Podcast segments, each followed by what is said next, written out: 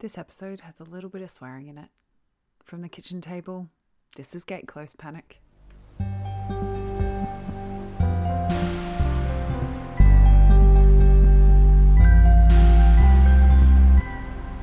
Hi, I'm Tilda Cobham Hervey and I'm 25 years old and back in Adelaide where I grew up.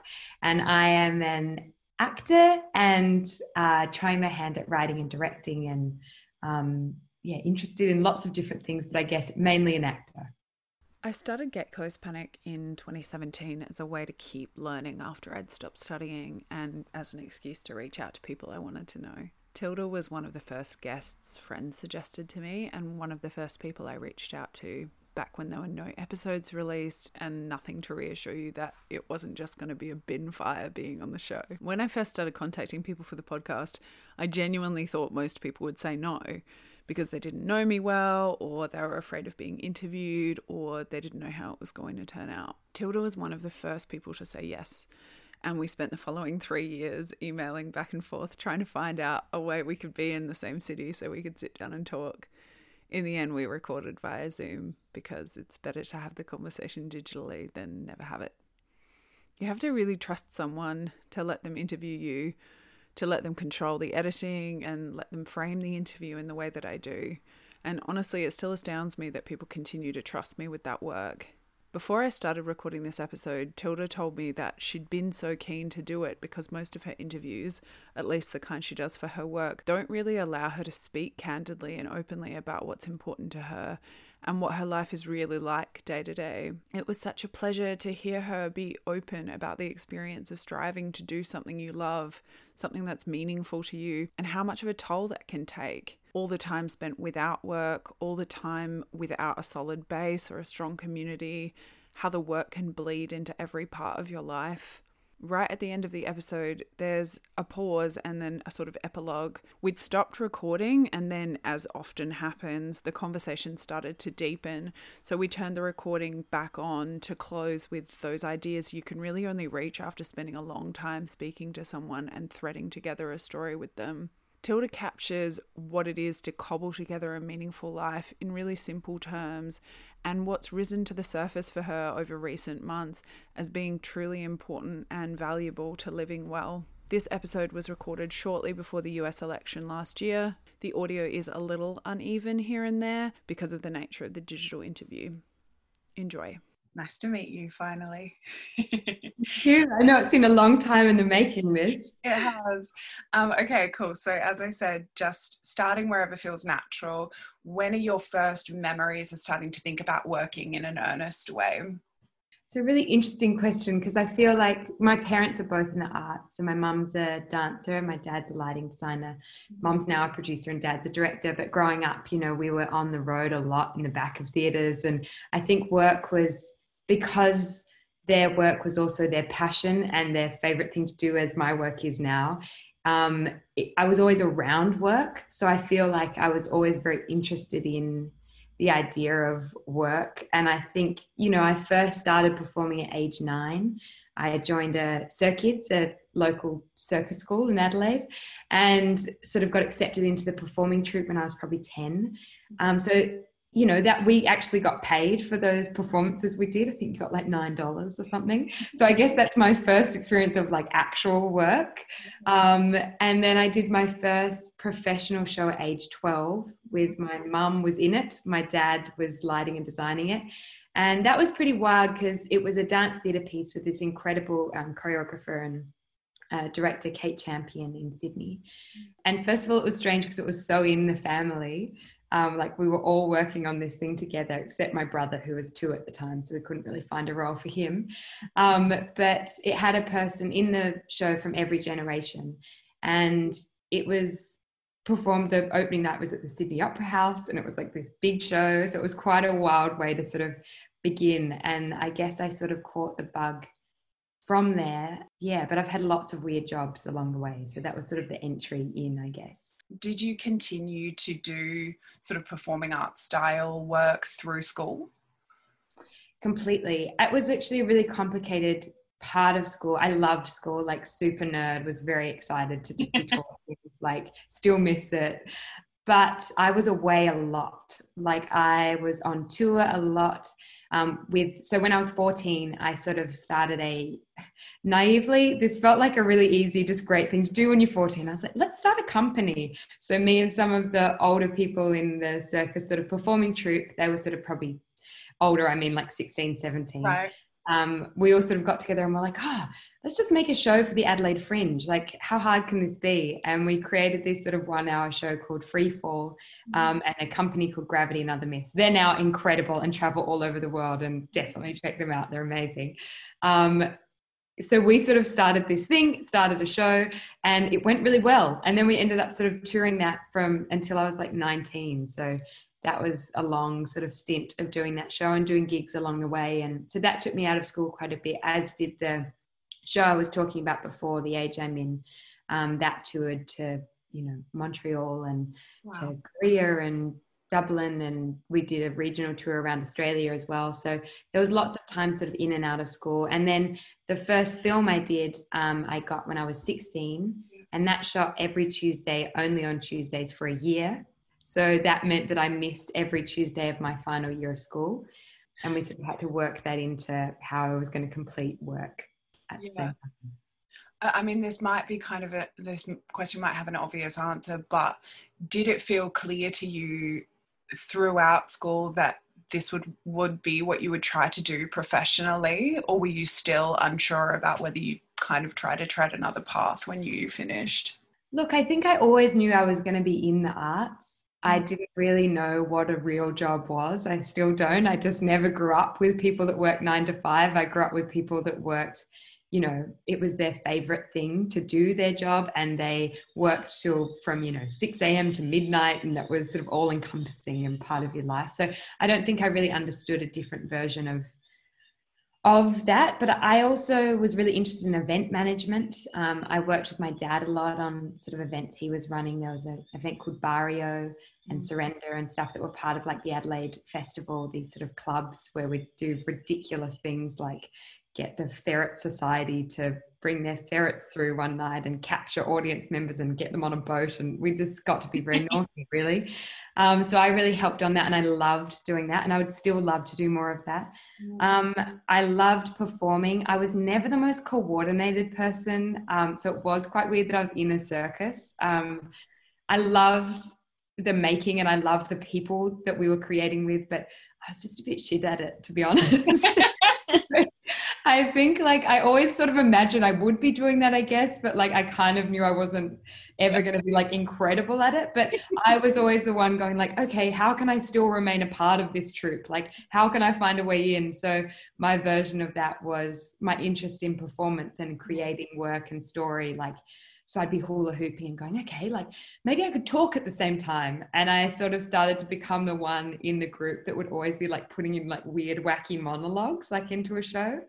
Um, and I was making a lot of like very dorky one woman shows in my bedroom. My hero was Miranda July, and I was always like, yes. I love like writes a book and then like makes an art piece and then like makes some wacky film that's like kind of not perfect, but ideas are awesome in it. Yes. And so that was always my dream, I think. And I think it is still my dream. Like film feels a bit like I love it, but I'm also interested in other pieces. So when I sort of fell into the acting stuff, that was actually quite a shock. Like I still feel it took me a very, I probably until a year ago, um, did I actually write that my job was actor on a form.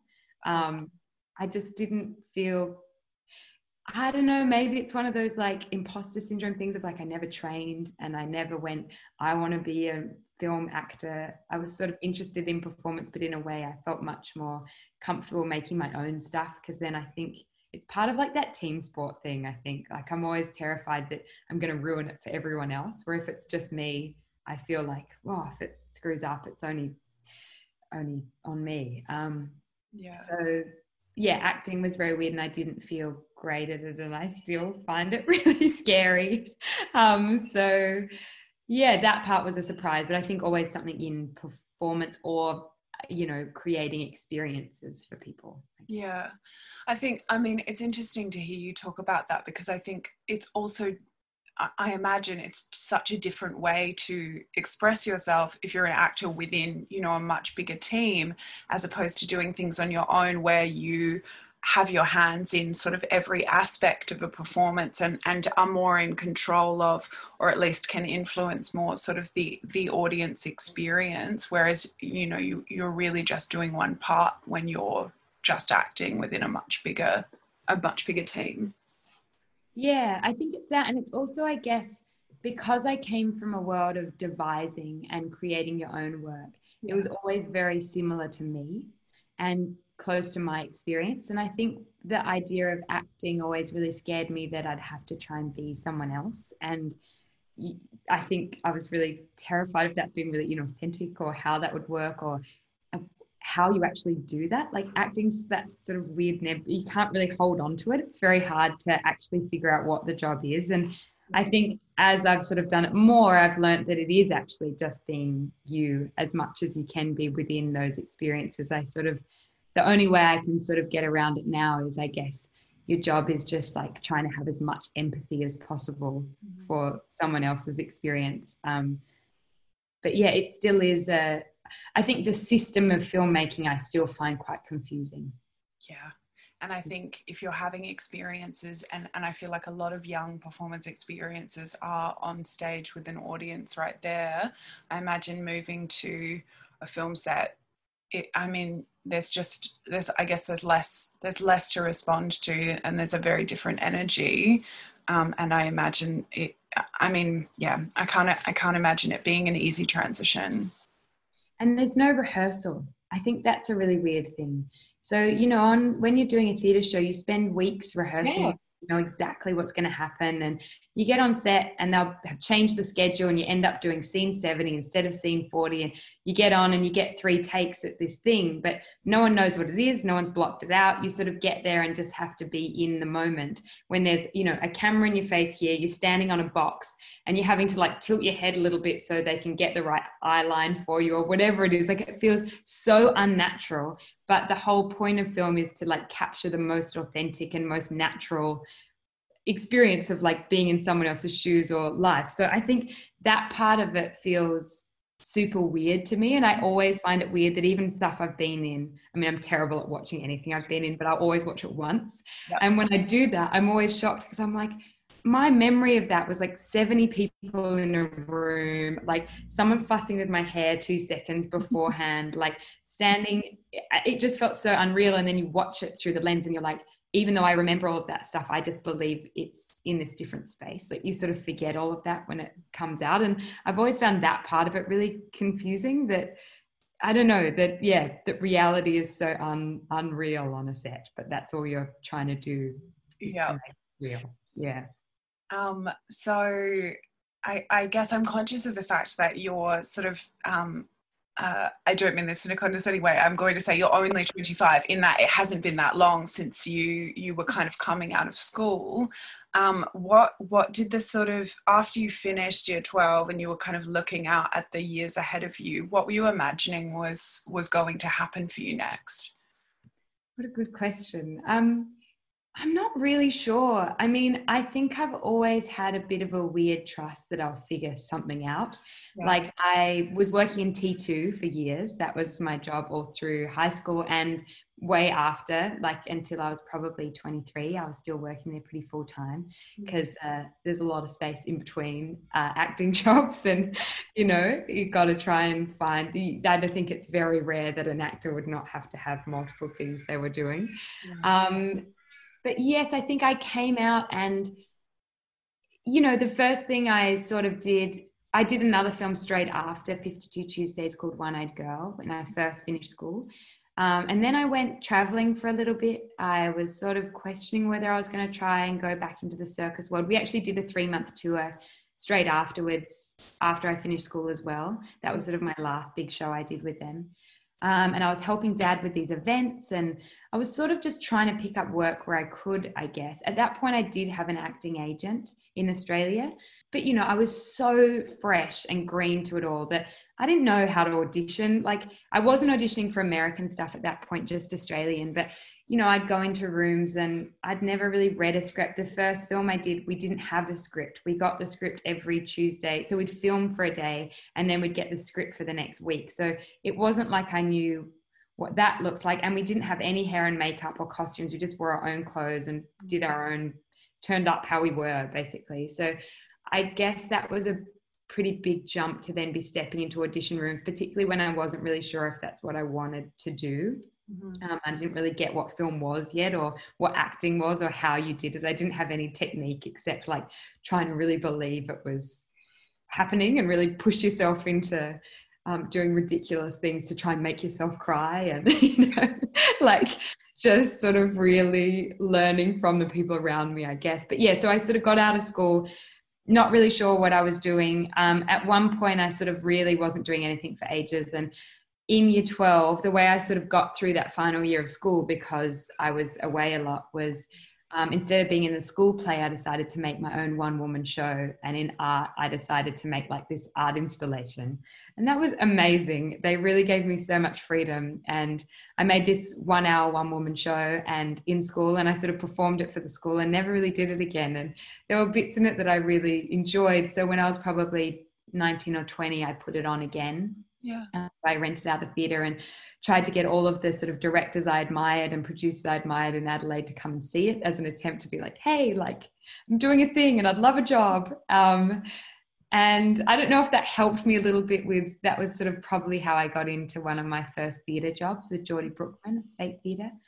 Um, so I think it was always a process of just really continually trying to self create um, when you're not getting offered things and and continue to put yourself out there and try as many different things as possible. Um, and when I got to America, so our film 52 Tuesdays got into Sundance, and that was when American agents were kind of like, we'd love to represent you. And that's sort of when it pushed out into getting auditions and sitting in my room in Adelaide, getting my mum to read like the, my boyfriend, and I was pretending to be like an American high school kid, doing the worst American accent of all time, like having learned it off YouTube tutorials or whatever, like real disaster. Um, so, uh, yeah, I guess that was sort of that middle section. How did that like I, I, guess sort of coming out of 52 tuesdays which i i imagine to have been I guess an, an, exciting experience, particularly at that age, um, and and in a film that was well received. And then you know, kind of getting calls from agents, which just feels like such a such an abstractly exciting thing. Um, how how did that sort of that period where you were starting to think about doing things like auditioning? How did it feel? I think there was a level of excitement to it and a real level of fear. I think I probably still have that. And I think it's that thing of I never went in wanting to be an actor. Mm. Even when I got cast in 52 Tuesdays, I literally spent the first month going, You shouldn't be casting me in this. Like, I can't. The character description for Billy, who's the character I play in that film, was like 16 and fierce and sexually aware. And I was 16, never kissed a boy, couldn't say a swear word without going bright red. And the first three lines of the film were fuck. I had Sophie, the director, on the side of the road on the first day being like, Just practice it a lot of times. And I was like, fuck. And i just like it was so hard to get that out of me. So i think that that was a really weird way in and i sort of then getting auditions and, and agents and all of this stuff i was like they're going to find out i have no idea what i'm doing. And i still feel that on every job but particularly then. Um, and it was weird at the beginning because i got a lot of interest on big things. I think that happens something about this industry that I think when you're about 18 and you're a girl, that's like your peak, you know? And if you haven't made it by 25, it feels a bit like, oh God, well, how am I going to do this? Like it's a really different thing. And I think it happens for men much later, you know, all of the good roles for men are when they're 30. I do think this is changing, but you know, I went and met with Tim Burton and like was getting close to all of these like massive kind of like Marvel movies and but had no clue what I'm doing. And it was hard because I was getting really close to a lot of things, but with sort of no technique or experience. And yeah, it, it was weird and it all felt exciting. But then, of course, a lot of it didn't happen. And then there was that weird stuff sort of after a year and a bit that I was like, oh, you've had this thing that I never knew I wanted. And then it's kind of dangled in front of you and you don't get it. And then what do you do? Um, yeah. So that was quite a strange experience. But I'm really glad it happened that way. I think if I'd got any of those jobs, I would have had no skills to be able to do them well. and I'm really glad. I still feel like I've got a lot more to learn before I would want to jump into any of those, you know, a big film like that. Mm-hmm. So I mm-hmm. think in some ways it's a blessing. I feel like also your emotional resilience at that age, I feel like it would be a really severe challenge. Even just the auditions and the process of getting close to those things would be a real emotional challenge. But to then actually do that work, having come from something very different here in terms of your experience of the performing arts, um, it, it almost feels kind of age inappropriate um, to kind of have to go through that. It's a brutal business, particularly in America. You know, I think auditioning here is even different. Like in America, you sit in a waiting room with like 20 other girls who look a bit like you, but they're a bit prettier. And you go in, you get one take, and you're out. And you've spent, you know, you've learned 16 pages of dialogue and you know, it's such a weird way. I feel like so many things in the film industry counter counter to what they're looking for or what the job is or something. Yeah. I mean, I think the big thing that I was really lucky about um, is that I never still knew if I really wanted to be an actor. So when I first went to America, I wasn't getting things and I was like, I don't care. Like, I didn't actually really care about getting them. It was sort of more like, well, they're asking me to do this thing and and I should just go and do it. But I don't know if at the beginning I even really wanted to do it. And I still am learning that. Like, I'm really bad at saying no to things because I'm always so amazed to get the opportunity to audition for something or to meet with someone, even when I'm like, I would never watch that movie. I don't want to be in that movie. I find it very hard to not still do it. And I think and and maybe this is not a great part of me but i never ever think i'm ever going to get anything. So it makes the auditioning quite easy because you're sort of like well there's no chance i'm going to get this so who cares? I'll just put it down and see how we go. And i probably need to start trying a bit harder and believing myself i might do a bit better but um, i think that sort of helps. I think the other thing that probably helped me was quite early on i saw the auditioning process from the other way, like being behind and seeing people come in on audition. And you realize how quickly you know when someone walks into the room, you're like, they just haven't got the right energy or their hair's the wrong color, or like so often it's just something that's completely out of your control. Yeah. And, um, but yeah, it's got harder recently, I think. Now that I've sort of started actually claiming it as my job, I think it does get harder. Um, for example, I've just come out in a film and you know, my head happens to be everywhere. And that's a very weird feeling. And that job was really hard. And I was so nervous every day of filming that. And, you know, I think it came out much better than we all thought it would. But um, I haven't worked for a year and a half. And it's really weird because all of everyone's sort of going, wow, so much is happening in your world. And what do you want to do next? Or what are you going to choose to do next? And I'm like, whatever anyone offers me, like I am desperate for a job. And I think that's the sort of bit that people don't often realize, like that, that part of it. Yeah, yeah, yeah. What we're seeing from the outside actually really isn't representative at all of what your working life feels like for you. Yeah. Um, I, so kind of I, I don't want to sort of skip this middle section. So you have um, you kind of have that experience over that that period of of great interest that you that kind of doesn't seem to seem to come to a great deal. It doesn't come to as much as it promised to. Um, where did you go from there?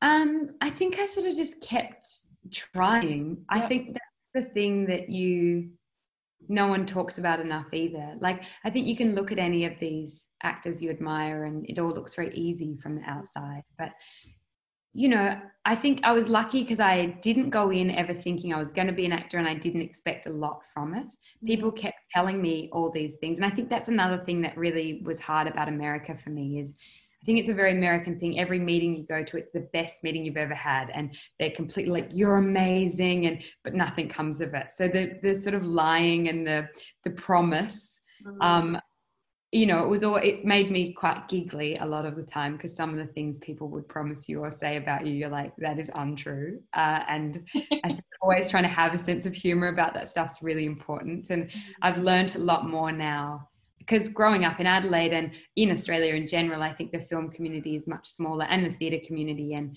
everyone sort of knows each other and it's much more supportive and collaborative. And um, whereas in America, that it's just a big industry that doesn't happen like that so much. Um, so I think sort of learning that a lot of it is bullshit is important and it doesn't matter very much and um, yeah to sort of keep your wits about you and remember that that's not a reflection of you not that that's easy to do all the time. But i sort of spent a bit of time in la and then came back to australia and just sort of kept trying to potter around on things here. And i've always been lucky that whenever i've got to the point of going like oh things are really i really need money or i really nothing's happening i've been able to find something to sort of keep me going for a bit. Um, so yeah i think it does have to come with you just have to make sure you keep coming up with your own stuff as well yeah yeah. Um, how how were you living during this period? Like were you um, were you kind of bouncing around? Did you have a sense of stability? Did you have a you know like a solid base mm. um, during that time sort of and sort of not. Like i was so the first sort of few years i still lived with my parents. Um, yep. i'd travel a bit like you'd go to a film festival you'd go to la and do six weeks of trying to audition and get a job and come home with your tail between your legs um, or whatever it was. Um, but then i sort of moved to sydney probably when i was like 20 i got a job um, on a tv show called the kettering incident that shot in tasmania. And that was probably my first that was my first big job, TV job. It had money. Like I remember the first day on set. I recently worked with um, so someone that was the second AD, who's someone who sort of they managed getting you to set, running the set. They're sort of the director's assistant, yeah. and we had the same person on the Kettering incident as we did on I Am Woman, the most recent film I did.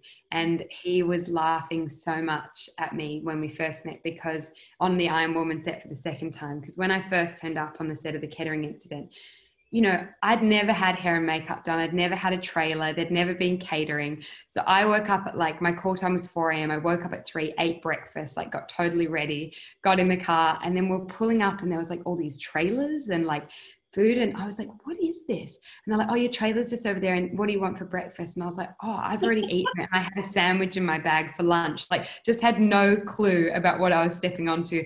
And then it was like this massive set, like with all these people and like it, that was a really crazy jump for me. I remember spending a lot of the time just being like, I am completely overwhelmed. And I think a lot of people, because they knew I'd been in a film, they thought I kind of knew what it would be like. But I was just no idea. But I was really lucky to have amazing. It's always just having amazing people around me. I feel really lucky that there was a gorgeous the actor Elizabeth Debicki, who's incredible. Yeah. Um, she really took me under her wing during that process, and um, you know made it all feel very normal and looked after me a lot on that set. Um, so I'm really grateful to all of those people along the way. Mm. Um, so that held me, that kept me going for a while, that job. Um, and that was a six month shoot as well. So it was a long time. So I bounced between Tassie and, and Sydney for that. Mm. Um, but yeah, always a bit up and down. Then sort of went to New York for a while, lived in this like terrible, tiny, dingy like room. There was like this hot pole on the side, and if you'd roll over, you'd burn your arm. Like it was the heating system for the whole apartment building. So yeah, it's definitely not glamorous. And only recently have I sort of my partner has a house in LA, and I'm like, whoa, there's like a place with my stuff in it. Like yeah. that feels wacky to me still. yeah, I can imagine. I just like, I think the combination of the ambiguity of jobs and then the ambiguity of where you're living would be completely overwhelming for somebody like me who is um, uh, having something stable to hold on to is really essential for my mental well-being so i take my hat off to you at being able to just ride those waves well, I am like you. If anyone knows me well, they're like, I love a plan. I love to know what's going to happen next. I write a to do list every day. But yeah, my life is completely, um, does not suit that kind of uh, my personality. And I do think about that a lot as well. I think naturally I'm quite an introvert and I'm very good at being anxious and nervous about things. And then I have to step out and you know onto a film set and pretend you know what you're doing or you know take on other roles or do press or i've just been doing press for this film and that is the weirdest part of this job i think when you're getting on with all these strangers and having to talk about yourself and kind of sell yourself when you're talking about a film that i love doing the film but i watch it and go oh my god i should have done that differently and this differently and you're having to be like it's amazing and i'm great and it's yeah. so hard like it's yeah that's the tricky part. It's like when you go into job interviews and you have to talk about why why you're wonderful which just feels so deeply unnatural i think particularly as a woman. Completely. And i've really got told off for that a lot. Like when i first started auditioning in america i'd go in and you know would suggest other people for the role that I thought would be great, like was just so bad and kept being like, oh, I'm not that great at it. Like I'm still learning and would go in and go, well, I'm not really sure if I want to be an actor yet, but you know, um, I liked the script. And my agent would bring me out and go, oh my God, what are you saying? Like you have to at least pretend that this is what you're living and dying by, like, and that you're the best person for it. Like learn to sell yourself. So I'm still learning that side yeah. of the business, the business side. Yeah. yeah. I mean, and I feel like that also feels distinctly Australian to me to just want to have a candid conversation with somebody. Completely. Like when someone starts blowing smoke up your bum over there and you're sort of like, I'm actually just not that great. Or you make a self deprecating joke and they go, Oh, I'm so sorry. And you're like, I was joking like that. I don't actually think that. Like there's just the humor is very different. Oh, no. Yeah. um how how um how much time over the last sort of i guess like i'm i'm it's a bit foggy this period of time because you don't mm. have traditional jobs and normally when i interview people it's like and then that job ended and i had a new job so it's easy for me to block out what was going on in this period yeah. but how much of this this sort of period of your kind of early early to now 20s have you spent in the states Look, it's weird. N- not heaps, but it's sort of been my primary residence for a while. The last sort of two and a bit years, um, I've been grateful to be working a bit more. I mean, not in the last year and a half, but before that. So, sort of, what would it have been like 2018, 2017, 2018, I guess. Mm-hmm. Um, and my partner travels a lot for work. So, we ended up being traveling a lot. Like there was a period sort of last year, which feels bizarre now that we can't get on a plane, where every two or three weeks I was on a plane to the opposite side of the world. And that was really full on. Would not recommend. No. Um, and that was for various things, just trying to keep a relationship and also for work or for, you know, coming back to Australia to do two days on something and then going back to LA or, um, you know, and I think at the stage I'm at now, I don't have the luxury of being like, and I'm traveling business and staying in a five star hotel. Like it might look glamorous from the outside, but it's just not in reality. Um, so there was a lot of travel then. But yes, in terms of a home base, it's been America for sort of the past three years. And how does it feel to be there, particularly, I think, at the moment? But I mean, really, generally, the last few years in the States, from the outside at least, has seemed um, confronting yeah, particularly the last six months I found super challenging. I'm very happy to be back in Australia. Look, it's a place that I know we all speak English and, you know, we follow a lot of Americans' trends and we grow up watching their TV and films. It still feels incredibly foreign to me as a country and a culture. Um, I don't know if I'll be there my whole life. There's parts I really love about America. Um, there's parts I find really difficult, like politically right now. America's very complicated. Mm-hmm. Um, I don't think it always feels very safe.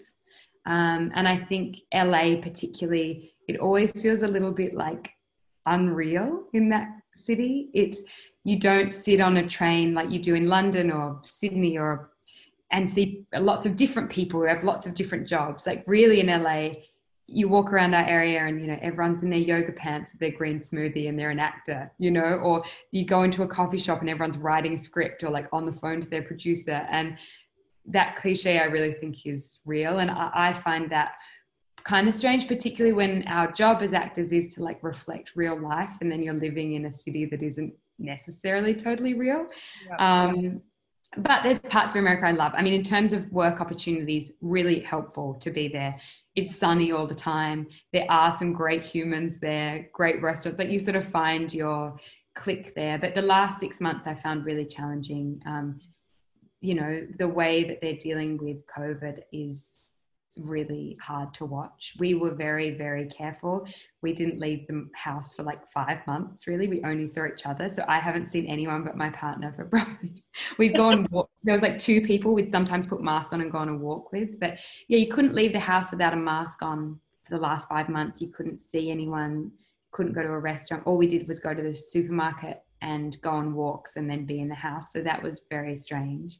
And we did that because we would drive around and everyone would be out hugging, eating food in a restaurant. And there was sort of no, this sense that like it's not going to affect me. And I think maybe because our area as well had a lot of sort of young people in it, it didn't feel like it was a problem. Yeah. Um, and I found that really challenging that, you know, that there wasn't more looking out of outside of your own self and what it could do for other people. Um, so that's, I guess, just my little LA rant. And then, of course, the protest that went on, that was really challenging. I mean, I find it just deeply sad that we still live in a world where people have to march on the street to get basic equality and respect and safety. I mean, it's absurd that it's taken this long to start having some of these conversations around race, particularly in America. I mean, and in Australia, but I just think the violence level in America is so intense. Yeah, and just watching the news every morning, uh, it's like living in a weird sci-fi movie or something over there. And I'm really intrigued to see what's going to happen around the election. I think it's going to get very intense. Yeah. Over there. So yes, that part of America I still don't quite gel with. Yeah, yeah, and I, it's hard to imagine ever doing so. It feels, um, you're you're right. It does. It feels distinctly foreign. Okay, so I, I'm going to just like ask you a really vague question. Um, have we skipped over anything kind of important in that period of time because it's kind of it's hard to get a it's hard to get an idea of the timeline between sort of um, your early 20s and now in terms of your work. I mean i guess the other thing to mention is i was lucky to keep doing like i had some theatre jobs come in and they taught me a huge amount. Like being on stage and getting to rehearse there was a show i did called things i know to be true with state theatre um, and that was a very odd experience because that title and the sort of opening and ending monologue that my character did was very much based on my life um, and a story I told. And that was a very weird. I'd gone to Europe and had this big romance with this guy, and he totally broke my heart. And I sat on a uh, on a train and wrote a list of all the things I knew to be true, and realized it was a very short list. Um, so that was a very unusual um, thing to play out every night, but also a very, I think, keeps coming back to this sense of how I've grown up and it's about devising work that comes from you. And I think that is what always saved me when I was sitting in New York and had no job and eating, you know, tin soup was I love writing and I've always done it for my own brain to just like get things out or I did some project when I was in Tasmania on that job because there was a lot of downtime I started sending anonymous letters to strangers, and I would send like 200 letters a day, a week sometimes. So I started this website, and I would get anonymous website, and you could put your name and address, and I would just send people things every week. And it was this sense of like trying to figure out things in my brain that I couldn't work out, um, like these things we're all told to live for. I just I didn't grow up with religion, and I always felt like art was how I sort of tried to make sense of things or gave me a sense of something bigger. Um, so I think all of these little kind of weird art projects or like writings that I did were always part of this idea of how to understand the world or be a part of the world. And um, I think that has always saved me in this industry that whenever there isn't stuff going on, I go back to trying to just make something. Yeah. So there was a period of time, probably in 2017, when I got this grant application to go and study um, creative processes because I think I've always been really amazed at like how people make things. Like there's always this idea that like a theater show you just watch it or like an art installation or a film or whatever it is like but how do they actually happen? And any theater production you go into it's like the process of getting there is so different. And same with film every time you step onto a film set yes it's sort of scheduled the same way but the actual process of making is so completely different. So I really wanted to learn more about how people make. So I sort of went and started doing this pro this I went to Portland and there's this amazing art and social practices course, mm-hmm. um, which is sort of all about making work that connects to community. And it was while I was there that I started writing a short film called A 12 a Field Guide to Being a 12 Year Old Girl. Um, and that was in collaboration with Sophie Hyde, who um, was the director of 52 Tuesdays. I've been back and forward with Closer Productions so many times, and I wish I could just work with them on everything because they're my favorite people ever. It's very hard to start with them. They sort of set the bar so high, and then you get onto other film sets and other jobs, and like, oh gosh, like wish I could go back there. Like, can we do it like that? And I think it's because they're so collaborative. But Sophie had really pushed me to go for this grant application um, that the ABC was putting out for young female filmmakers to make a 20 minute film for 12 for inspired by sort of writing a letter to your 12 year old self. Mm-hmm. Um, and we, I sort of put in a grant being like, I'm not a director, don't think this will go anywhere, but we'll give it a crack. And we got it. Um, so then I had like two or three weeks to write a script.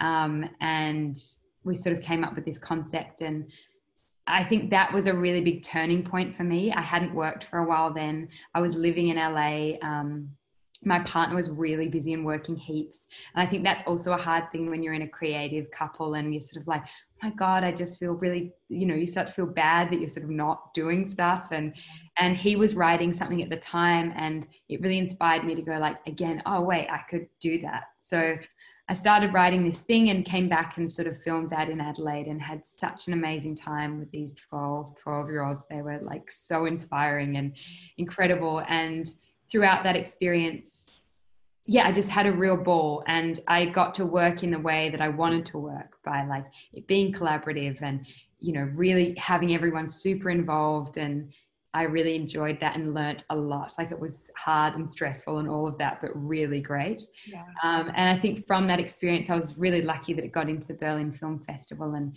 and won an award there, which was super amazing. And it's really pushed me after that experience to go, okay, what else do I want to do? Like right now, because I haven't worked in a year and a half, I went, okay, what can I go and do in this time? And I'd been reading this, I got given this book actually by Elizabeth Debicki on the Kettering incident called All My Puny Sorrows um, by this Canadian author called Miriam Toews. And I just fell in love with it. And then I sort of started going and looking through all of her other work and read this book called Irma Voth.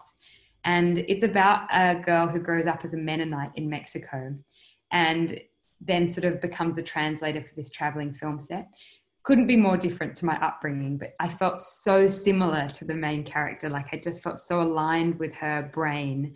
And I'd always thought it would make a great film. And after sort of doing the film I'd just done, I Am Woman, I'd just wrapped it. And it's sort of about the story of Helen Reddy and her life and um, how she went out to she got this record finally got a record deal after five years of trying really hard to get anywhere. And she was looking for a song that would sort of represent her and couldn't find one. So she wrote one and that song became i am woman.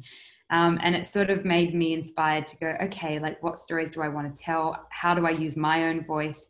And i went i'm going to try and adapt that book. So i've now been sort of writing that into a screenplay. I just sent off my draft last night actually.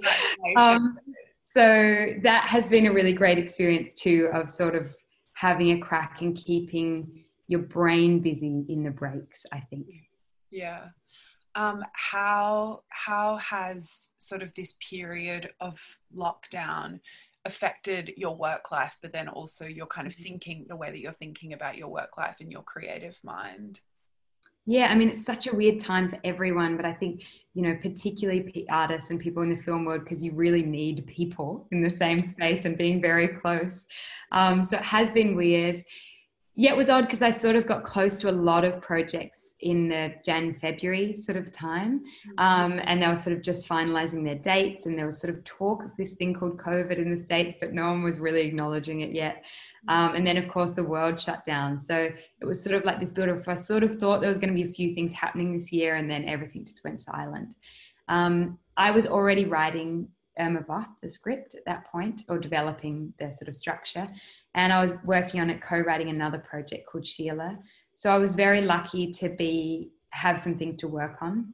Um, and actually, I don't know how I would have done other jobs and got this draft out. So in some ways, uh, that was good. But it, it, was hard to, you know, I think I had a real expectation of what this year could have could have been and what we were all sort of looking forward to. And particularly like the film I Am Woman has just come out and we all had this big press tour we were meant to do in cinemas and, you know, all of that went out the window. And, yeah. and I was meant to, my partner was meant to be directing his first film in India.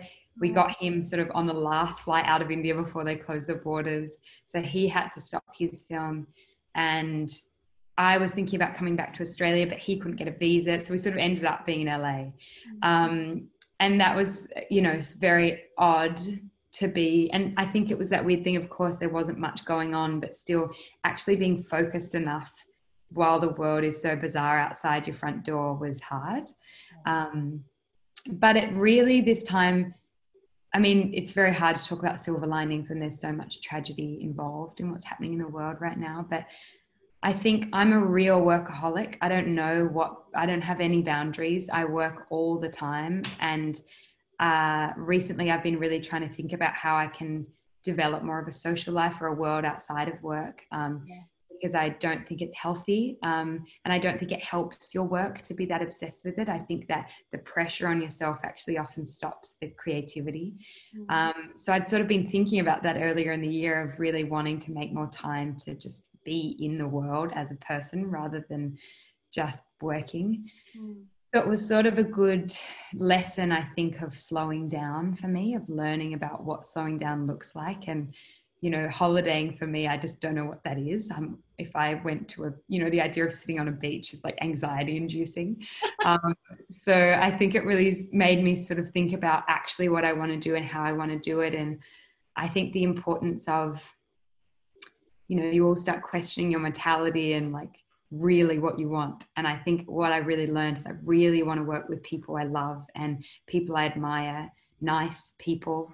Mm. Um, you know, film is not like we're not doctors. No one dies at the end of the day. You hope like there should it should be enjoyable, and um, I think the best work comes out of that. And I think I've had a few experiences lately where that hasn't been the case. Um, so I'm really keen to sort of follow that a bit more. Yeah. As much as you like the script, also like the people. Mm-hmm. Um, and a lesson of really not trying to get caught up in the rat race. I mean, as I was saying earlier, there's so many things I audition for that I'm like, I don't even want to watch this movie or, mm. you know, to really actually think about, to have the confidence to say no sometimes um, and to have the ability to sometimes back yourself so, like writing a script and going, okay, I'm going to take some time off and actually try and do this thing, even though it won't be as much money or as much, you know, I might miss out on something. Like to really trust following what you truly want to do, not what you feel like you should be doing. Yeah. Yeah. Well said. Um, okay. Um, that's kind of, that's kind of, uh, bringing us up to now, I suppose. But um, is there anything that you feel is sort of salient in your story that we haven't touched on? Hmm. That's a good question. I guess it's that thing of sometimes I have people ask me, like, you know, I'm very lucky in the career I've had. Mm-hmm. And I feel that, you know, and I fell into acting a bit. And it, it's hard sometimes you get asked, like, by other people who are really wanting to go out and work or be an actor or you know any of these it looks very glamorous from the outside i think some of these moments. And you know i'm still very much a small fry but i've also had some lovely experiences with great people. And i think it's just really important to know um, yeah like how hard it is. I still audition like three times a week and i don't get all of those except for the very few that i have been in.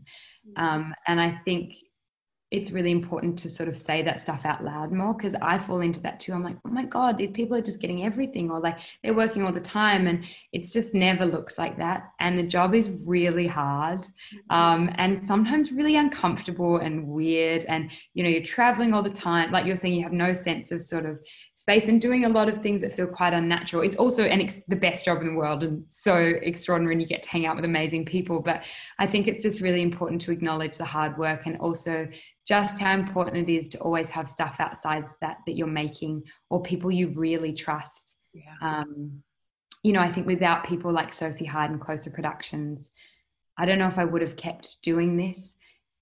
in the same way because they've always been there to support me just as a person and to push me to keep following my passion and um, and creating my own work and things like that. And I think without that, I would have found this a lot harder. Yeah. Yeah. Okay, we did it. We did it. We did it. that was great. Um, I'm gonna just st- stop recording now. Just give me one second. Great. Okay.